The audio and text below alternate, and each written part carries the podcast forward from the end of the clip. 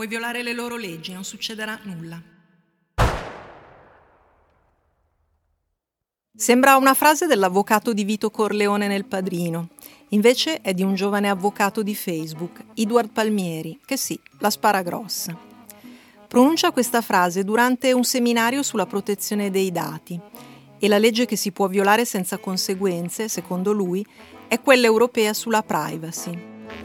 È il 2011, siamo in California, alla Santa Clara University e sfortuna vuole che ad ascoltare Ed Palmieri e quella frase ci sia uno studente di giurisprudenza europeo, in visita dall'Università di Vienna per un semestre nella Silicon Valley. È Maximilian Schrems, 24 anni, di Salisburgo. Capelli corti con un ciuffo a punta, occhi azzurri, parlantina veloce e una notevole vis polemica in fatto di privacy. In quel momento è nato il duello Schrems vs Facebook il Davide della privacy contro il Golia della raccolta dati.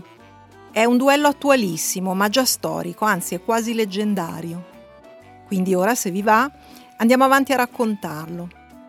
Vi parleremo di protezione dei dati, che altro non sono che i fatti nostri che affidiamo ai social e alla rete, di fiducia e di inganni, di cause e di tribunali, di come l'attivismo qualche volta può cambiare il mondo ma soprattutto di un conflitto sull'idea di privacy tra Europa e Stati Uniti che non si risolve con una multa, per quanto stratosferica.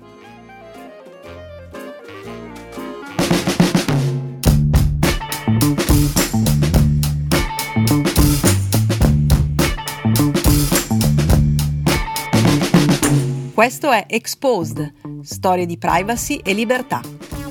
Un podcast di Privacy Week l'evento e la piattaforma che parlano di privacy, protezione dei dati, cyber security, diritti digitali e umani. È anche una newsletter. Seguici su privacyweek.it.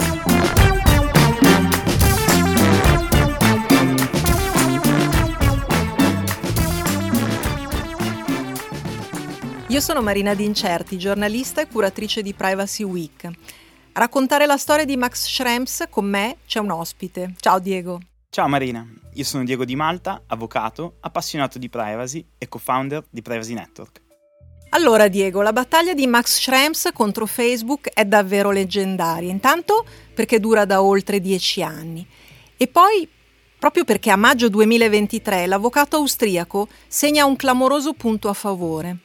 Quando il commissario irlandese per la protezione dei dati, sostenuto dal Comitato europeo per la protezione dei dati, multa Facebook, che oggi si chiama Meta, per un miliardo e 200 milioni di euro, la più grande sanzione mai erogata contro un'azienda del web. Giusto per avere un termine di paragone, sempre per violazioni di privacy, Amazon nel 2021 è stata sanzionata per 746 milioni e già sembrava tanto. Ma qual è il motivo della supermulta, Diego? Beh, la supermulta dipende dal fatto che si parla di trasferimenti di dati personali, trasferimenti sistematici, ripetitivi e continui. La montare record dipende dal fatto che Facebook ha milioni di utenti in Europa, quindi il volume di dati personali trasferiti è davvero enorme. Anche per questo, oltre alla multa, le autorità hanno richiesto di interrompere l'invio di dati entro 5 mesi. Nick Clegg, presidente degli affari globali di Meta, alla lettura della sentenza ha dichiarato siamo delusi di essere stati colpiti visto che utilizziamo schemi legali impiegati da migliaia di altre società che forniscono servizi in Europa. Il commento di Max Schrems non è affatto conciliante, perché Max Schrems non è mai conciliante e infatti ha detto la multa poteva essere molto più alta visto che la sanzione massima è di oltre 4 miliardi e Meta ha consapevolmente infranto la legge per 10 anni per fare profitti per altri 10 anni. Il duello quindi non è per niente finito e il commento di Facebook nella persona di Nick Clegg mette il dito nella piaga eh, quando dice le innumerevoli altre società che trasferiscono dati tra l'Unione Europea e gli Stati Uniti. È questo il nodo del problema, vero Diego? Sì, perché il quadro normativo europeo, che molto deve a Schrems come vedremo, rende qualsiasi azienda europea sanzionabile per il trasferimento di dati verso gli Stati Uniti. E ovviamente non stiamo parlando solo di social network, ma di ogni sistema, mail, video call, Drive, Cloud, tutto. Esatto. Ma per capire come siamo arrivati a questo impasse, torniamo al 2011, all'infelice frase dell'avvocato di Facebook. Cosa succede dopo? Eh, succede che Schrems, scioccato e scocciato dalle risposte di Palmieri, decide di dedicare la sua tesi all'incapacità di Facebook di comprendere la normativa sulla privacy europea Proprio per questo fa ricorso al diritto europeo di accesso ai dati personali e chiede semplicemente a Facebook tutti i dati relativi al suo account. Meta, all'epoca Facebook, manda un CD contenente un file di oltre 1200 pagine di dati che Facebook non avrebbe dovuto conservare. Dentro c'è di tutto. Chat e messaggi, inviti e risposte agli inviti, richieste di amicizia, indirizzi email che Max non aveva fornito, ma che dovevano essere stati estratti dagli elenchi dei contatti dei suoi amici. Insomma, tre anni di attività sulla piattaforma ben archiviate.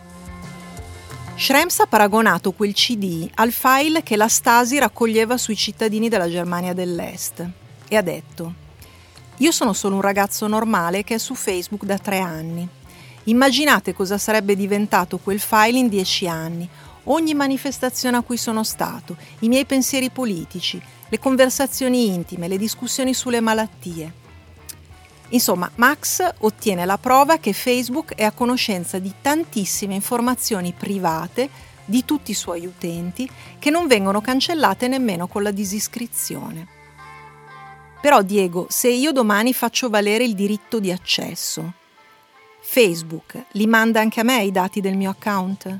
Certo, o meglio dovrebbe, è la legge ad imporlo. Anzi, adesso Facebook ha automatizzato la procedura, rendendo possibile scaricare le info direttamente dal proprio account. Il diritto di accesso dell'interessato è uno dei diritti fondamentali negli ordinamenti di tutto il mondo, Stati Uniti, Singapore, Brasile, Svizzera, tanti altri. Anche l'Unione Europea afferma che il diritto di accesso occupa un ruolo centrale nell'arsenale di misure di responsabilizzazione degli interessati. Usa proprio questa parola, arsenale, e dimostra che non siamo solo soggetti passivi quando parliamo di internet, ma abbiamo delle armi. Basta saperle usare, un po' come ha fatto Schrems. Schrems infatti, appena ricevuto il CD, torna in Austria e forma un gruppo chiamato Europe vs Facebook, proprio per pubblicare tutti i risultati delle sue ricerche online. E infatti non passa inosservato, se ne accorgono i sostenitori della privacy, politici e autorità e se ne accorgono anche gli utenti di Reddit che inondano Facebook di richieste dei propri file. A questo punto Max si fa ancora più agguerrito. Inoltre ben 22 reclami denunciando di tutto, profili ombra, cioè la raccolta dati sulle persone a loro insaputa, etichettatura senza consenso, archiviazione di messaggi, tag e amici eliminati, riconoscimento facciale, insomma un elenco che mostra il social network sotto una luce molto inquietante. Davanti al fuoco di fila dei 22 reclami, tutti ben circostanziati, Richard Allen, barone di Hallam, pari d'Inghilterra e direttore delle politiche in Europa per Facebook, si scomoda e vola a Vienna con Catherine Tassi, un avvocato specializzato in privacy, per cercare di convincere Max personalmente a una soluzione amichevole. Seguono sei e immaginiamo estenuanti ore di colloquio in un hotel dell'aeroporto di Vienna. Però il barone alla fine ce la fa a convincerlo? Bah, più no che sì, perché è vero, nel 2014 Schrems capisce che le denunce non avrebbero portato a nulla perché sostiene di non aver mai ricevuto una risposta adeguata davanti al commissario irlandese che è l'omologo del nostro garante privacy. Perché il commissario ha rifiutato per anni una decisione formale e non ha nemmeno concesso i diritti procedurali più elementari. Però quello di Schrems è solo un passo indietro, ma per prendere la rincorsa. I dieci anni successivi di lotte dimostrano che lui non si è mai arreso Facebook nel frattempo apporta qualche modifica, questo bisogna dirlo, ad esempio disattiva il riconoscimento facciale per gli utenti dell'UE, eh, migliora lo strumento che consente agli utenti di accedere alle proprie informazioni, come dicevamo prima, e rende più trasparente il modo in cui le app di terze parti utilizzano i dati degli utenti. Questo significa che la vicenda Schrems comincia a ingrandirsi e comincia a portare dei risultati. C'è una foto che si può trovare in rete, risale al 2013, in cui Max è a una cena di gala e chiacchiera amabilmente con il professor Luciano Floridi.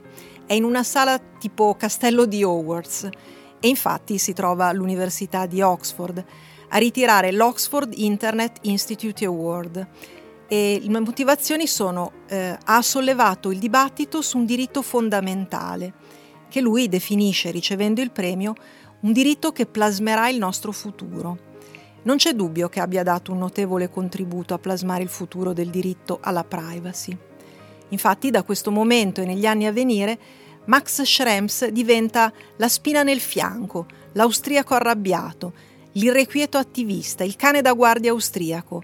E sono tanti gli appellativi simpatici e meno simpatici che la stampa gli attribuisce, ma la sua popolarità sale in modo esponenziale anche se giovanissimo, è invitato a conferenze, è accolto come un eroe. I suoi sostenitori lo venerano, diventa un'icona.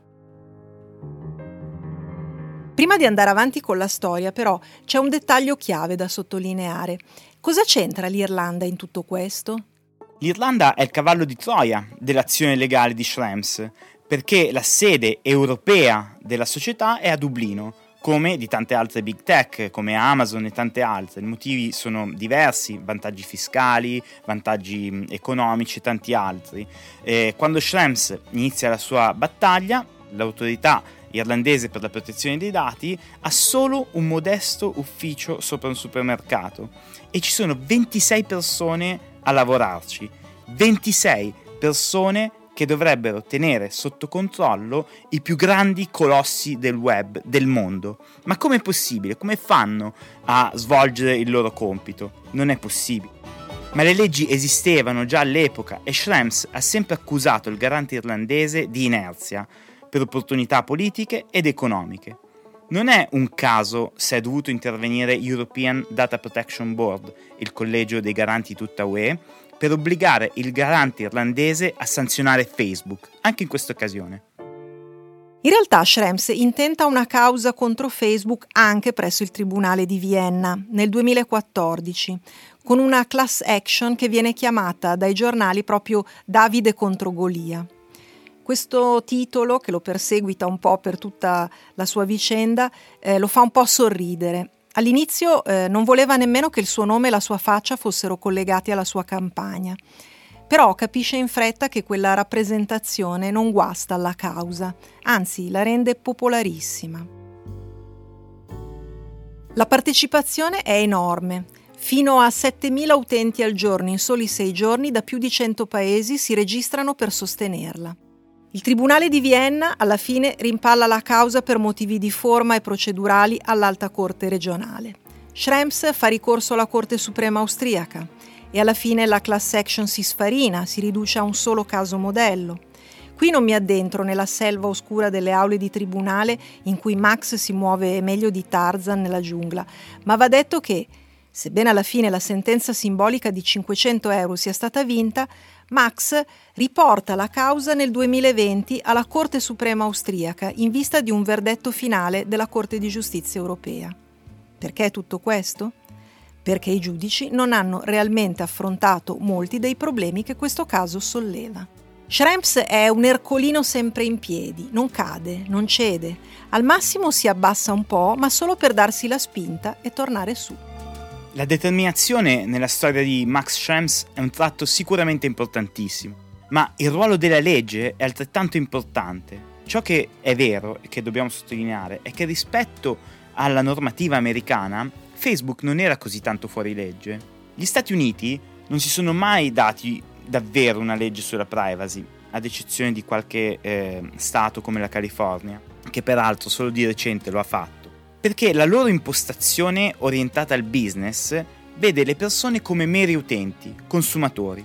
La situazione è molto diversa in Europa perché già prima del GDPR, nel 1995, quando internet era ancora agli albori, l'Europa aveva capito la pericolosità del web e l'importanza di trattare i dati correttamente e aveva capito che la privacy è il diritto fondamentale da cui discendono tutti gli altri diritti. E quindi nel 95 emana una direttiva che era una norma avveniristica, che non a caso viene ripresa quasi pari pari dal GDPR, salvo ovviamente eh, alcune modifiche, eh, dovute principalmente al tempo.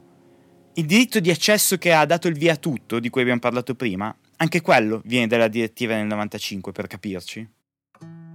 Dal 95 torniamo al 2013. Il 2013 rappresenta un anno che è una ciliegina sulla torta nella storia di Max Schrems, perché è l'anno delle rivelazioni di Edward Snowden su Prism, il programma di sorveglianza di massa in base al quale la NSA, la National Security Agency, raccoglie comunicazioni da varie società internet americane. Queste rivelazioni contribuiscono a rendere il dibattito privacy mainstream e Schrems vi prende subito parte, denunciando che Facebook Ireland sta inoltrando i dati all'Agenzia per la sicurezza nazionale americana tramite Facebook USA. E si aggiunge così il ventitreesimo reclamo al garante irlandese. L'autorità per la protezione dei dati respinge la denuncia, affermando che è frivola e vessatoria e che non c'è motivo di rispondere. Apriti cielo. È l'inizio di Schrems 1. Il mancato accoglimento da parte del commissario irlandese per la protezione dei dati fa approdare la controversia alla Corte di giustizia dell'Unione Europea, che invece accoglie il reclamo con una sentenza denominata appunto Schrems 1. Questa sentenza invalida il Safe Harbor, siglato nel 2000, vale a dire l'accordo sul libero trasferimento, a fini commerciali, dei dati dei cittadini europei verso gli Stati Uniti da parte delle multinazionali. La sentenza Schrems 1 chiarisce un punto chiave. La sorveglianza di massa è illegale ai sensi degli articoli 7 e 8 della Corte dei diritti umani fondamentali. parte un tweet da Edward Snowden in persona che dice Congratulazioni Max Schrems, hai cambiato il mondo in meglio. Sì, forse ha cambiato il mondo. Il problema è che la politica e i mercati sono più attratti dallo status quo che dal cambiamento epocale. Quindi la loro preoccupazione è stata quella di ristabilire velocemente l'equilibrio che avevano prima. Del resto la decisione, è innegabile, ha anche creato un enorme problema economico e commerciale.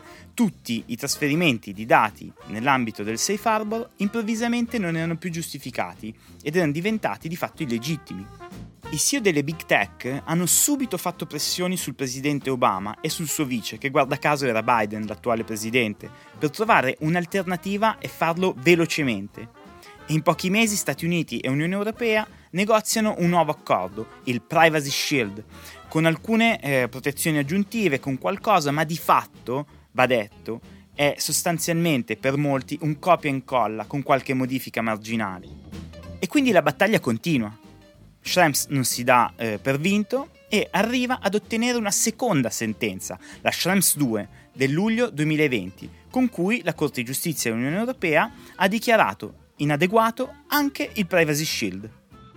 Nel frattempo succedono altre cose. Nel 2017 Schrems cofonda NOIB, European Center for Digital Rights. NOIB è un acronimo che sta per Not Your Business, non sono affari tuoi. Molti degli ultimi casi giudiziari sono stati portati avanti da NOIB invece che da Schrems in prima persona. Il dato di realtà è che dietro la progressione implacabile che vi abbiamo raccontato ci sono stati un mare di problemi per Max il più imponente dei quali è stato trovare avvocati che lo rappresentassero e raccogliere fondi online per pagare le spese processuali. Con Noib, Schrems vuole creare un'organizzazione per combattere per conto degli utenti di Internet e in pratica per rendere la vita più facile ai prossimi Max e continuare a lanciare casi giudiziari e mediatici a sostegno della privacy e del neonato regolamento generale sulla protezione dei dati, il GDPR. Beh, il GDPR è sicuramente l'altra novità importantissima di questo periodo, perché il regolamento sulla privacy europeo eh, è il regolamento più completo al mondo che acuisce ancora di più la distanza tra Unione Europea e Stati Uniti. E infatti già nel 2018 Schrems se ne avvale per denunciare Google e Facebook per aver costretto i propri utenti ad accettare le loro politiche di raccolta dei dati. Nel 2019 presenta ulteriori reclami, forte sempre del GDPR, contro Amazon, Apple Music, DAZN, Filmit, Netflix, SoundCloud, Spotify, YouTube. Il 2018 è anche l'anno dello scandalo Cambridge Analytica, l'azienda che ha acquisito i dati personali di 87 milioni di utenti, soprattutto statunitensi, da Facebook, senza autorizzazione, utilizzandoli poi per manipolare campagne elettorali e orientamenti politici. A prescindere dall'aspetto giuridico, non vorrei entrare nei tecnicismi, quello che è interessante di questa vicenda è che con Cambridge Analytica il mondo capisce che Facebook può incidere sull'opinione delle persone senza neanche che questi se ne accorgano. Il 5,8% degli italiani pensa che la Terra sia piatta e questo è in parte anche perché qualcuno ha imparato a sfruttare a suo vantaggio o a svantaggio della collettività, a seconda dei punti di vista, gli algoritmi dei social network. Ma se possono convincerti di una cosa così oggettiva, cioè la forma della Terra, immaginate cosa possono fare con i temi più soggettivi, come la politica. L'intera vicenda ha riportato l'attenzione sulla privacy e ha dato un altro colpo micidiale alla reputazione di Facebook. Questa è stata la prima volta nella storia che una big tech è giunta addirittura a cambiare nome e probabilmente lo ha fatto per questo problema di immagine creato da Cambridge Analytica. A livello personale, sembra che Schrems sia stato sempre guidato da un fastidio per quella prepotenza yankee delle big tech che suona un po' come «Ehi, siamo la Silicon Valley, sappiamo cos'è giusto per tutti e siamo al di sopra della legge». Lui stesso ha dichiarato in un'intervista all'Irish Times che questa cosa lo tocca emotivamente, ma c'è anche chi si chiede se lo scopo finale di Max e di chi lo sostiene alla fine non sia moralizzare in chiave europea la Silicon Valley. E forse sarà davvero questo il risultato. Soprattutto dopo la supermulta, sembra che gli Stati Uniti dovranno riformare le loro leggi sulla sorveglianza e allinearsi agli standard europei sulla privacy. Potrebbe finire così, Diego, e soprattutto sarebbe giusto. Ma eh, l'Unione Europea sta portando avanti il nuovo Privacy Shield, che eh, probabilmente sarà oggetto di un Schrems 3, perché Schrems l'ha già detto. Il punto è che non possiamo pensare di continuare così all'infinito. Se i politici non vogliono capirlo, credo che però le imprese lo capiranno, in quanto non è pensabile restare in balia degli eventi giudiziari e, e delle, eh, delle decisioni politiche. Meglio orientarsi direttamente su prodotti dell'Unione Europea come in molti hanno già fatto in questo periodo, eh, dal, dal momento in cui è stato annullato il Privacy Shield. Del resto in Europa esultiamo per le vittorie di Schrems, ma ci chiediamo anche se sia giusto che il GDPR diventi uno strumento politico di eh, regolamentazione del mercato. Il GDPR dovrebbe tutelare i cittadini, ma che tutela c'è nella punizione di una sola big tech per un miliardo e duecento, mentre poi ci guardiamo attorno e tutti, comprese le istituzioni, continuano ad usare gli strumenti americani. La battaglia contro Facebook è alla fine una battaglia contro tutte le big tech americane, con enormi ricadute sulle aziende europee, proprio come hai detto tu, Diego. Ma è anche giusto ricordare che Schrems ha fatto quello che ha fatto credendo sinceramente che la privacy fosse un diritto fondamentale di tutte le persone, anche e soprattutto di quelle che della privacy se ne fregano, o insomma non ci mettono tutta questa attenzione, la danno per scontata. In un'intervista ha detto che parte del problema è che le impostazioni sulla privacy e i termini di servizio sono spesso incomprensibili per la persona media. Come può un utente lavorare 10 ore al giorno, poi tornare a casa e capire come funziona l'algoritmo di Facebook? ha detto. L'utente medio è stupido, nel senso che io sono stupido, per esempio riguardo ai regolamenti edilizi o al modo in cui un edificio regge. Entro e mi aspetto che non mi cada sulla testa. E questo è sacrosanto, no? Beh sì, certamente. Diciamo che l'utente non è stupido, ma semplicemente non è pensabile leggere ore e ore di terms and condition al giorno. Eh, c'è stata una stima qualche anno fa e dicevano che per leggere l'informativa di, di Facebook serviva più di mezz'ora. Eh, non a caso il GDPR incentiva quello che si chiama legal design, vale a dire l'utilizzo di espedienti grafici, audio, video, per consentire all'utente di comprendere in pochi secondi ciò che sta avvenendo con i suoi dati. Poi è chiaro, è necessario fornire anche un'informativa estesa, ma il procedimento a livelli consente di avere da subito una panoramica di ciò che accade, un po' come si verifica quando andiamo in metropolitana e c'è quel cartello con la telecamera, sappiamo subito che significa che entriamo in un'area videosorvegliata. In conclusione, colpisce che Schrems sia quasi un coetaneo del suo grande rivale Mark Zuckerberg. Sono entrambi figli di un'epoca in cui si è creduto che la tecnologia potesse sovvertire le regole e rendere migliore il mondo per le persone. Mark è partito convinto che connettere le persone in un social network globale potesse diffondere la democrazia. Max che dentro quella stessa rete si nascondessero i presupposti per distruggerla. Io credo che Mark e Max siano convinti di essere nel giusto, entrambi. Le persone non sono mai bianche o nere, ma sono sfaccettate, come nelle storie più belle o nei film di Scorsese. È presente Departed? Max ha combattuto per proteggere i dati di tutta l'Europa, ma ha causato non poche rogne alle imprese e alla pubblica amministrazione. Zuckerberg ha creato uno strumento formidabile che ha davvero cambiato il mondo, ma che nelle mani sbagliate può creare problemi enormi. Quando è nata Facebook eravamo tutti in estasi, solo col tempo abbiamo iniziato a capirne i lati oscuri. Forse un po' come diceva Batman, o muori da eroe o vivi abbastanza lungo da diventare il cattivo.